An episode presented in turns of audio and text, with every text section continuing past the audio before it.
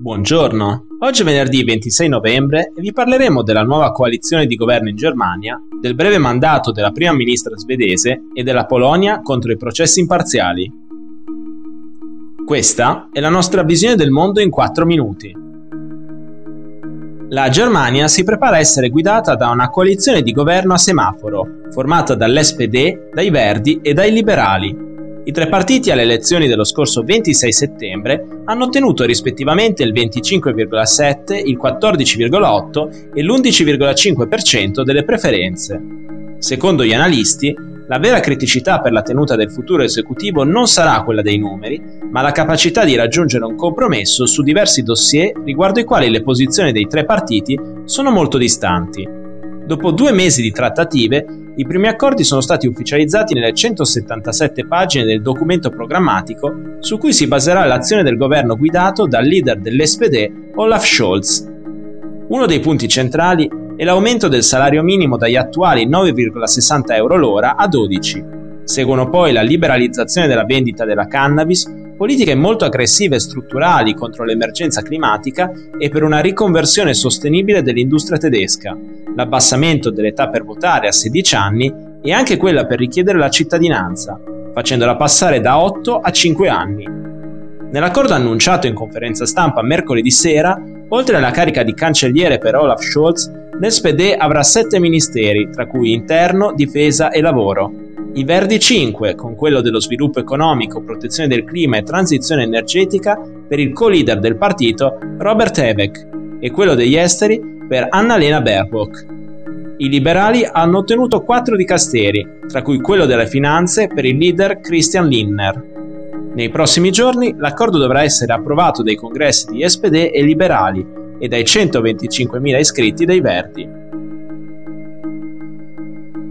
È durato poche ore il mandato come prima ministra della Svezia di Magdalena Andersson. Prima donna a ricoprire l'incarico nella storia del paese è stata nominata per sostituire il socialdemocratico Stefan Löwen, dopo le sue dimissioni dello scorso 10 novembre. L'obiettivo era governare la Svezia fino alle elezioni del settembre 2022 in coalizione con il Partito dei Verdi. Mercoledì mattina il Parlamento di Stoccolma ha votato la sua fiducia con appena 174 voti favorevoli, appena uno in più del numero minimo necessario, ma le cose sono precipitate nell'arco di poche ore. Nel pomeriggio i deputati hanno infatti votato e approvato una manovra finanziaria presentata dall'opposizione conservatrice formata da moderati cristiano-democratici e dal partito di estrema destra svedesi democratici. La nuova legge prevede una riduzione delle tasse, un aumento delle spese per la sicurezza, una stretta sull'accoglienza dei migranti e una riduzione della tassazione sui carburanti, tutti punti inconciliabili con il programma del Partito Verde che ha ritirato il suo sostegno al governo. Per questo Andersen ha preferito presentare le sue dimissioni annunciando che proverà a formare un governo di minoranza con i soli socialdemocratici. Continua la serie di provocazioni della Polonia all'Unione Europea sul terreno dello Stato di diritto.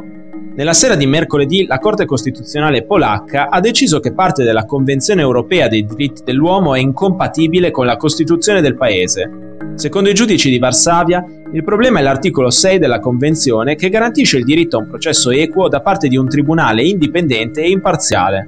Di sicuro l'articolo irrita il governo di estrema destra del primo ministro Mateusz Morawiecki, che con il partito Diritto e Giustizia governa la Polonia dal dicembre del 2017. Dal suo arrivo al potere ha fatto diventare la magistratura polacca un'emanazione teleguidata del suo esecutivo, la stessa Corte Costituzionale è ormai un feudo di magistrati favorevoli o nominati direttamente dal governo Morawiecki.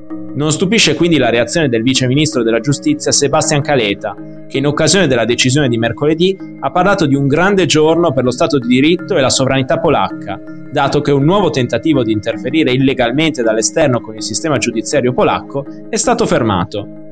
Appena il 7 ottobre scorso, la Corte Costituzionale di Varsavia, su richiesta dello stesso primo ministro Morawiecki, aveva anche stabilito che la supremazia del diritto europeo su quello polacco fosse incostituzionale.